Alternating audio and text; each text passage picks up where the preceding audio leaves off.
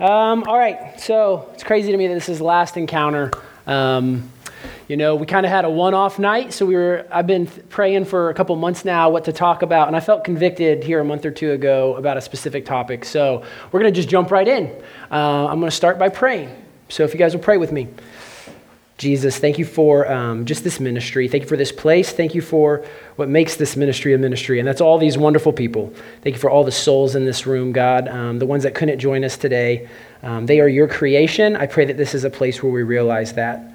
Um, I know personally, God, I cannot thank you enough for saving my soul.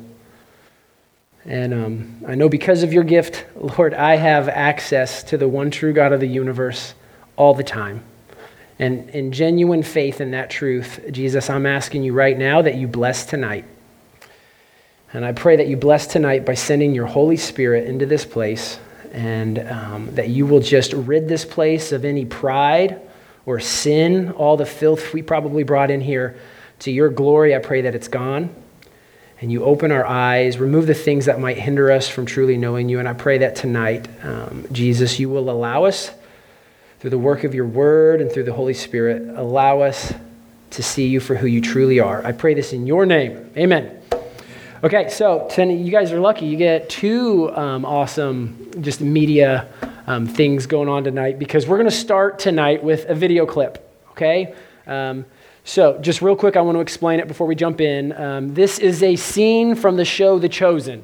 Um, I don't know if you, if you haven't seen The Chosen, it is a TV show about the life and ministry of Jesus Christ. Okay, and so we're going to play, this is about a 10 minute scene. And just so you know, this scene is a depiction of Luke chapter 4, verses 14 through 30. Okay, and so I would encourage you to go read it. We're not going to have time to read it in here tonight, but please, like, go read it later today. Now, I think this scene I mean, it's hard to turn 16 verses into a TV or into a whole scene. So they take some creative liberties. But, guys, the heart of this scene, I think, is very accurate um, to what the point of this passage in Scripture is, okay? So, we're going to watch this. My encouragement to you is I want you to actually pretend like you're there, okay? Historically, this actually happened. Once again, it's a TV show couple creative liberties, but I feel like they honor the heart of what really happened. So, historically, this happened. Use your imagination, pretend you're there, okay? We're to watch this scene real quick. All right. Um, whew. Powerful scene. Um, I don't know if we were tracking all there. I should have given it, prefaced it with um, kind of what was going on. Jesus is back in his hometown. And basically, his home church, in a way, asked him to come and be a part of their church service and to read scripture. And then obviously from there, there was a tension, right? Were you picking up on the tension? And it started to build and build until finally it just kind of exploded. Now, did you notice the cause of the tension? Did you notice why everyone was so upset? Okay, a lot of stuff was happening. Ultimately, I guess first of all, Jesus tells a group of Jewish people that the one true God doesn't just care about Jewish people, he actually cares about everyone right? But from there, ultimately, I think ultimately what those people were so mad about and so frustrated about, and this is ultimately what Jesus was crucified for, but this is also ultimately what Christianity is built on. Right? The ultimate issue there was Jesus claimed to be God. Right? Jesus claimed to be God, and the people had an issue with that. Now, to be fair, let's put ourselves in those people's shoes. Okay? Seriously, use your imagination, put yourself in their shoes. You've got a guy that you've grown up with, you probably view him as a peer, and suddenly he tells, he tells you he's your God. I mean, how are you going to react to that? Like, seriously, if you were in that room, what would you be doing?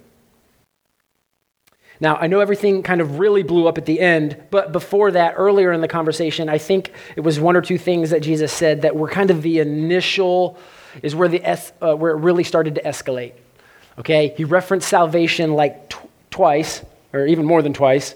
But then on top of that, there was kind of one thing I'm thinking of specifically. I don't know if you guys caught it, but there, the moment where Jesus essentially says, If you don't recognize me for who I truly am, and you don't come to me, He said, I can't save you.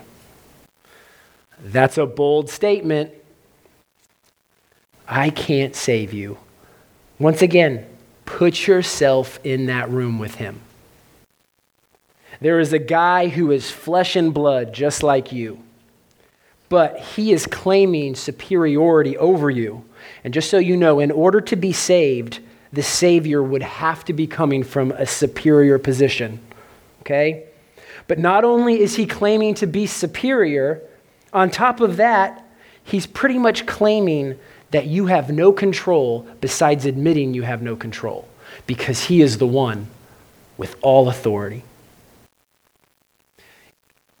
My, last time asking, but seriously, if you're in that room,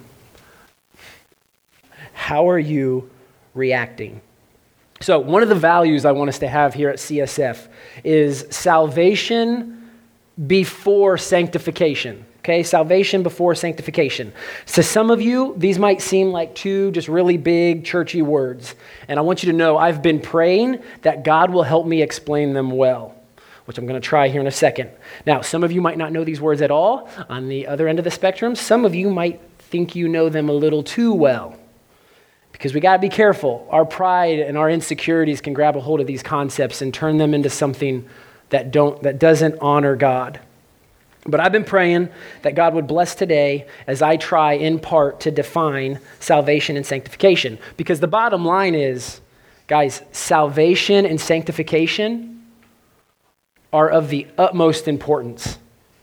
Okay, they are indispensable, or at least God's version of them. So they deserve way more time than I can actually dedicate to them this morning. But real quick, here's my real quick analysis of the two ideas, okay? Here's just a real surface level generic definition salvation is to be saved. You're like, no doubt. Okay, what does it mean to be saved? It is where you are delivered from harm or ruin or loss. Okay, basic generic definition of salvation. Sanctification on the surface level is the process of being sanctified. Once again, no duh, right? What does it mean to be sanctified? That is when something is set apart. Sanctified means something is set apart. And I think often with sanctification, the thing that is saved is the thing that's actually meant to be set apart. And so, real quick, I'm going to share this illustration. Hopefully, it'll help with a couple things. Um, once again, use your imagination. I'm big on using imagination, okay? But you're in the middle of a lake and you're drowning. Okay? You've been struggling for what seems like forever. In fact, you pretty much, it feels like you've been drowning your entire life. It's like it's the only reality you know at this point. At, at first, initially, you started out on top of the water. You had some strength, you were treading water, maybe you could float a little bit, but at this point, you're not even on top of the water anymore. You're like a foot or two beneath the surface, and your lungs are on fire and you've got nothing left. And so you finally come to terms with the fact that there is nothing in your control that could possibly save you at this point. Okay? So, your only hope is for someone in a superior position. Remember, a savior would have to come from a superior position. Your only hope is for someone in a superior position to come and rescue you. So, in a moment of pure joy, a strong grip grabs a hold of you and lifts you up out of the water onto their superior position. Okay, for the sake of the analogy, let's go with a boat. Maybe they zipped over in a boat real quick, grabbed you up out of the water. Maybe the person who rescued you is actually powerful enough to walk on water. Maybe so they pull you up and they let you walk on water with them, okay? I don't know. Bottom line is, they come over, they save you, and allow you to become a part of their superior position. Okay? Now, side note on this, real quick, I think is kind of important. Do you think someone who has just been delivered from drowning in that scenario, and once again, you got to use your imagination because if, if you're not like, if you're not getting it, then it just won't make sense. But someone who is truly rescued from drowning in that situation, and has been set apart in this new, far superior environment, do you think they would catch their breath real quick, look around, and then jump back in the water? Okay? That might sound silly, but I'm genuinely asking. Because let's go back to the definition real quick. Salvation is to be delivered from a horrible scenario or situation. Remember, it said harmful or ruinous. Okay? Sanctification is the proof that someone who becomes a part of that new reality, who has been delivered into that new reality, actually stays there. Actually wants to stay there. So it might sound crazy that a drowning person would jump right back in, and yet I would argue that is actually the depiction of a lot of people's spiritual lives. See, I can be rescued from drowning. That would be the salvation part. I am saved from drowning. And the mercy of that Savior, they set me apart in a new, better, superior position. Sanctification is the proof that I actually stay there. Okay? So, back to salvation. We're going to look at it now specifically through the Christian perspective right? Those were generic definitions. So, specifically, the Christian perspective. Salvation, remember, it means to be saved.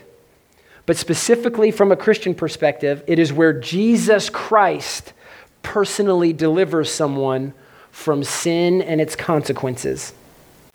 Okay? And then sanctification, remember, that's to be set apart. But specifically in the Christian faith, sanctification is where it's the reality that Jesus sets you apart into which is simply his presence where he declares you holy, free from sin, and completely purified. Okay? Now, salvation, once again, it's where Jesus Christ personally delivers you from sin. I think it's worth talking about sin real quick.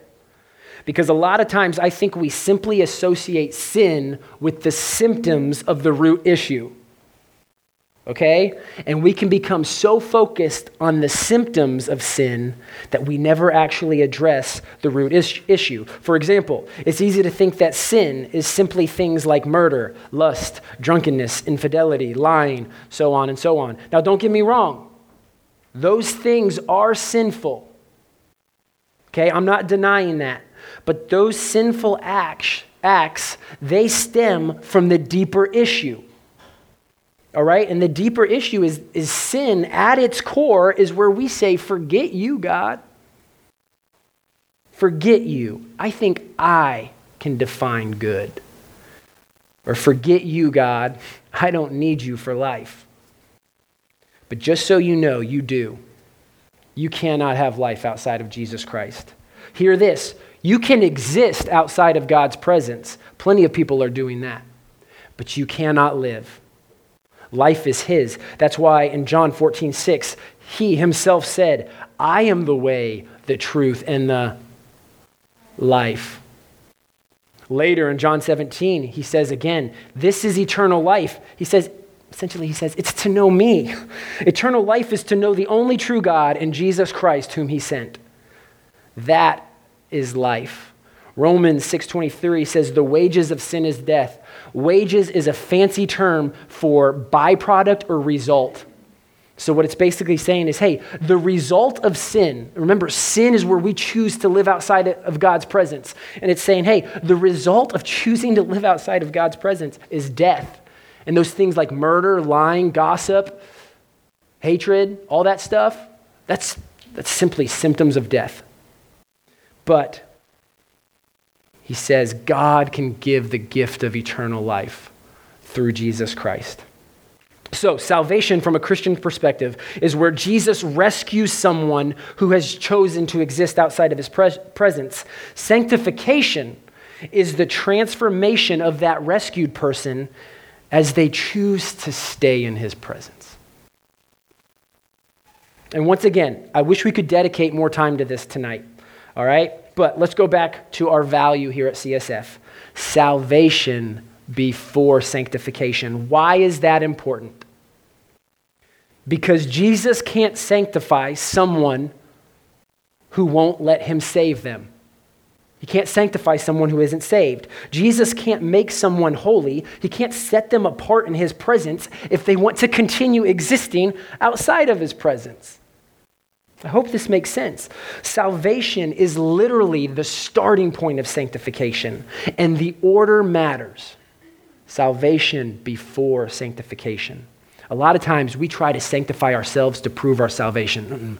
Salvation comes from Jesus alone, and it has to happen before he can sanctify us. So, as important as sanctification is, and I hope we're going to focus a lot on it next semester, okay? But tonight is all about salvation. It's about the first part of that order. Today is about the fact that there are tons of people who are rejecting God and they are trying to live outside of his presence. Today is about the fact that every single one of us needs Jesus Christ to reach down into our sinful, prideful existences and pull us up into his presence, which is true life, the only place that actually exists. So, remember how I told you to pretend you were in that scene, right? That scene that happened um, earlier? And I asked you, how would you respond? Okay, well, guess what? Here's the crazy thing you don't have to pretend. You don't have to pretend to be in that scene that happened 2,000 years ago. Because the point of that scene was Jesus Christ. And Jesus Christ is still alive and active and well. And he's playing out that same scene every day in the hearts of people. Jesus is here tonight. Jesus is in your heart. He's in all of our hearts, and he's saying the same thing he was saying 2,000 years ago. If you don't recognize me for who I truly am and come to me, he's saying, I can't save you. And so let it be known Jesus Christ wants to save you. I say that in full confidence. Your response, I can't speak to.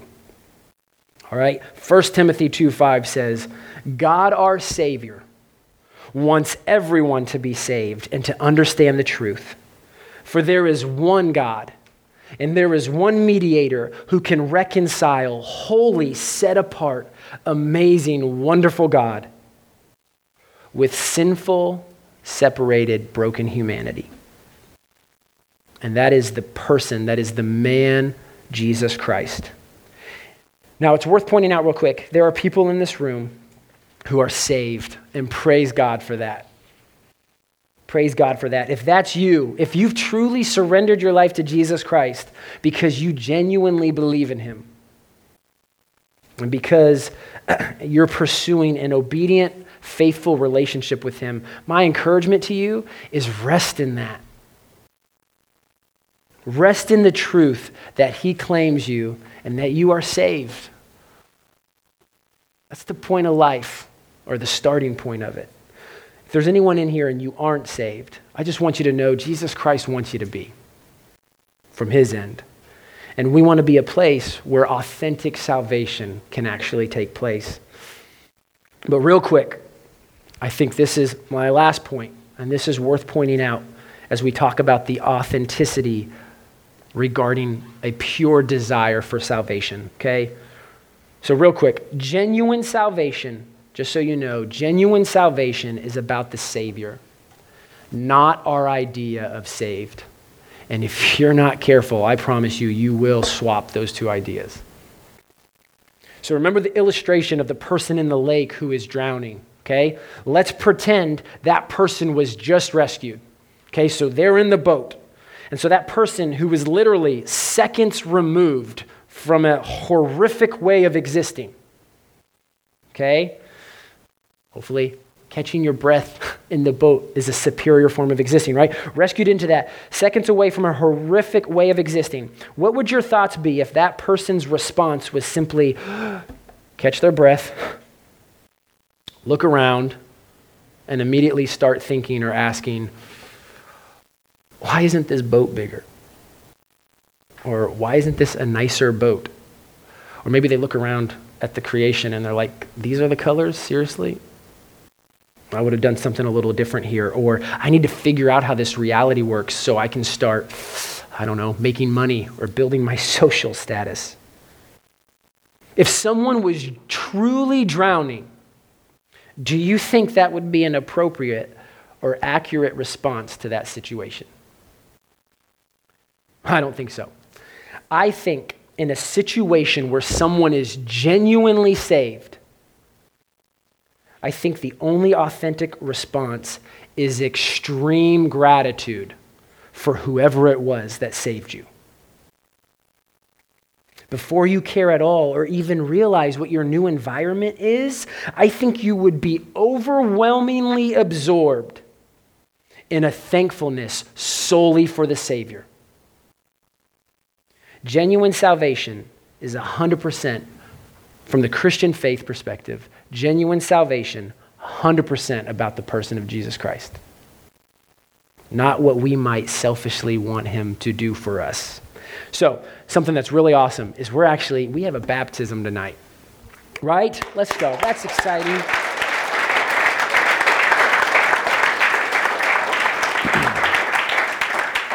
So, one of our students, Zachary Baker, is about to get baptized here in a few minutes. Now, I want to brag on him real quick because I met with Zachary a couple months ago to talk about baptism. And we talked through about four or five different passages that I always go through when talking about baptism with someone. And as we went through those passages, at the end of our conversation, you know what he did? He looked at me and he said, I can't do this. He said, I can't, I can't get baptized right now. And I said, Okay. I said, How come? And he said, Because it would be purely selfish.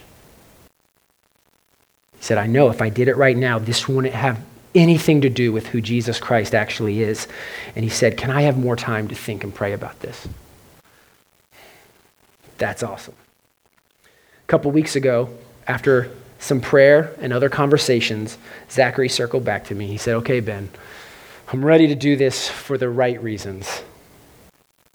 He says he truly wants to surrender because of his authentic faith in who Jesus Christ is.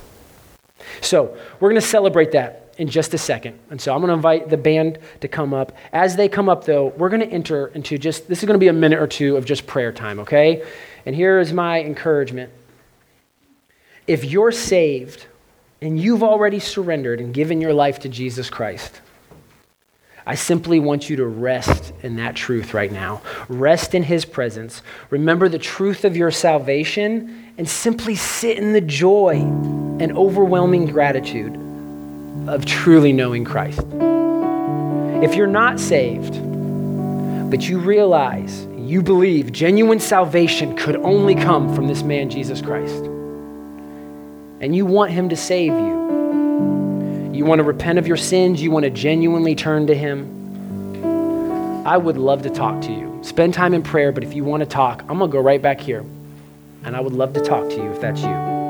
Lastly, if there's someone in here, you're not saved, you're not interested in being saved, maybe you think all of this is malarkey, maybe you even find it offensive. If you find it offensive, I apologize. That's truly not my intent. I genuinely believe this with all my heart. If it is you, my one request is as we pray for about a minute, maybe simply, I mean, what's it going to hurt? Humor me. Ask Jesus if he's real to show you what the what your problem with him actually is or maybe the reason why you're having a hard time believing in him. Okay? So, those are my requests. We're going to pray quietly for about a minute, okay? And then they're going to lead us in worship.